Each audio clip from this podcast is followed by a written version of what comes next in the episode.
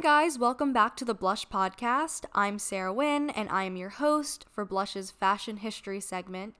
And today we're going to be touching on the politics of pockets. So let's throw it back to the Middle Ages to set the scene.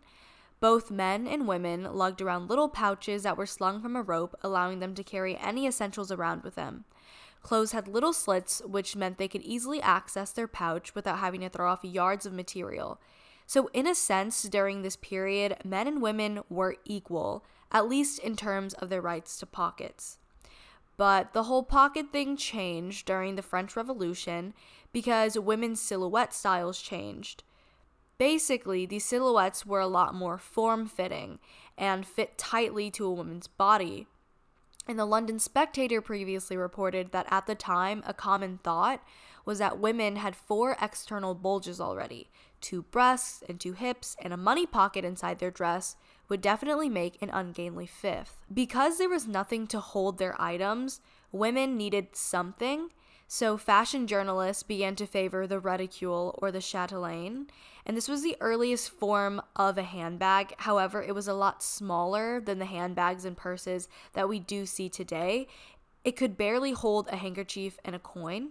Then emerged this argument and this discussion between pocketists versus anti pocketists because people were very upset about this issue. And pocketists believe that women's clothing should have pockets within them because pretty much ever since the 16th century, men's pockets had been perfected to the T. There were different types of pockets that could be incorporated in men's jackets, in their pants, etc. However, women did not have pockets. They were put in really odd places on the dress where it wasn't very functional for women to use them. On the other hand, anti pocketists believe that by adding pockets to their dresses to women's clothing, it would again ruin this feminine, form fitting silhouette. And they quote believe that it was for grannies or for people who didn't want to look sexy and feminine. So there are two quotes that are pretty lengthy that I want to bring up and quote because I think it does a great job of encapsulating the modern view of this pocket argument. It says pockets are political because they create a gender divide. On one hand, men's clothing is designed for utility. On the other, women's clothing is designed for physical aesthetics, implying that men need greater mobility because they have to work. In contrast, women only need to be looked at. So I want to bring up the jegging trend, if we all remember. So jeggings had a little stitching of a fake pocket on it. And that's really what this physical aesthetic of a pocket is reminding me of. And this shows and is a reflection that for women, it's more important for them to have the aesthetics of something rather than actually having the capability of using something. So this relates back to the very outdated ideas that women belong in the house and they don't have a place outside of the house and outside of being a wife and a mom. And men were the ones that were supposed to be going out and getting the money and providing for the family. And that is why women originally didn't need anything to hold their items in the first place because they didn't have anything to hold. They didn't have money that needed to be held anywhere. And that's why the reticule was so impractical. On the other hand, men's clothing needed to be designed for utility because they were holding things, they were doing things, and a pocket symbolized that. The next quote is by Ben Barry. He's the chair of Ryerson School of Fashion and this was on a phone interview with CTV News.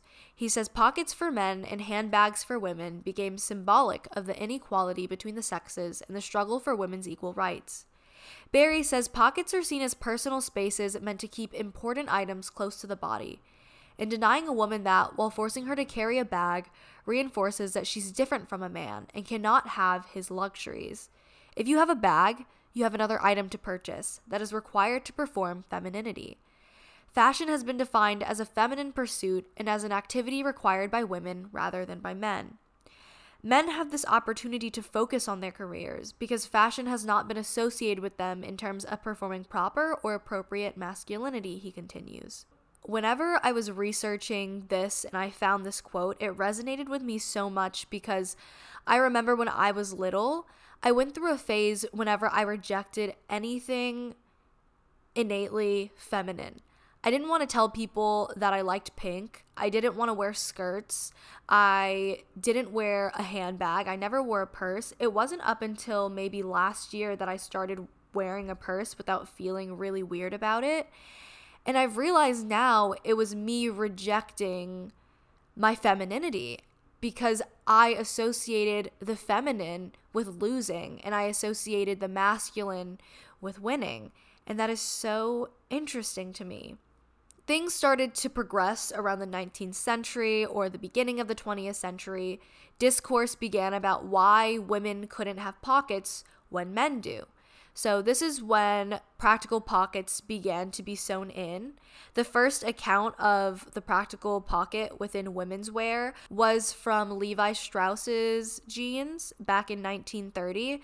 But at the beginning, only female ranchers were using these jeans because Levi's was originally for farmers, or that was their audience at the time. But then campaigns led by early feminists of the Rational Dress Society in London fought for female clothing to be more functional. So, this is the beginning of seeing society accept practical pockets for women. But then we kind of take a few steps back and we kind of digress.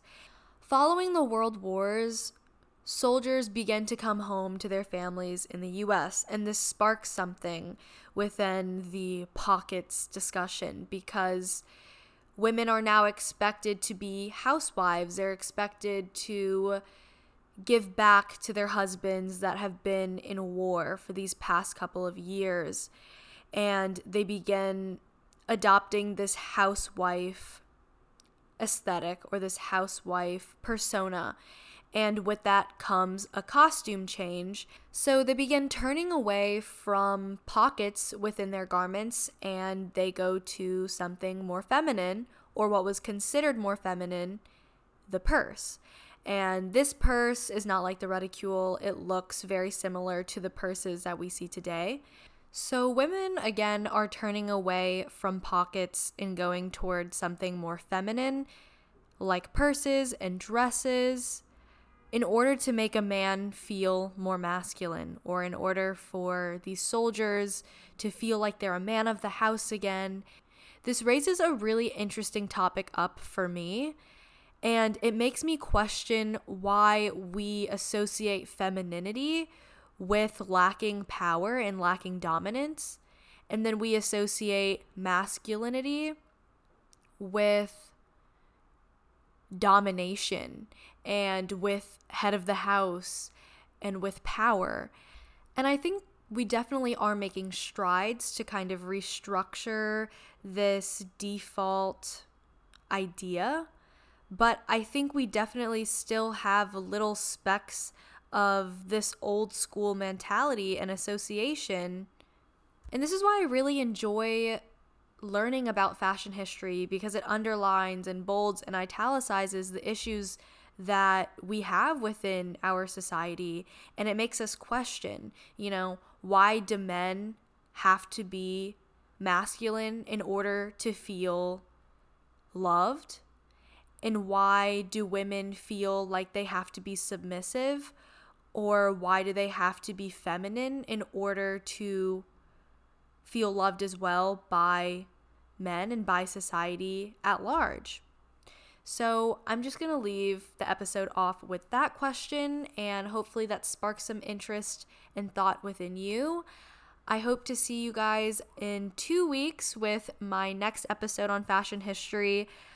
Let us know if you have any future requests of what you want me to make these fashion history episodes on. Just DM us on Instagram at The Blush Podcast. And as always, I'm wishing you guys much love and much luck in life and yeah, I'll see you guys in two weeks. Mwah, mwah.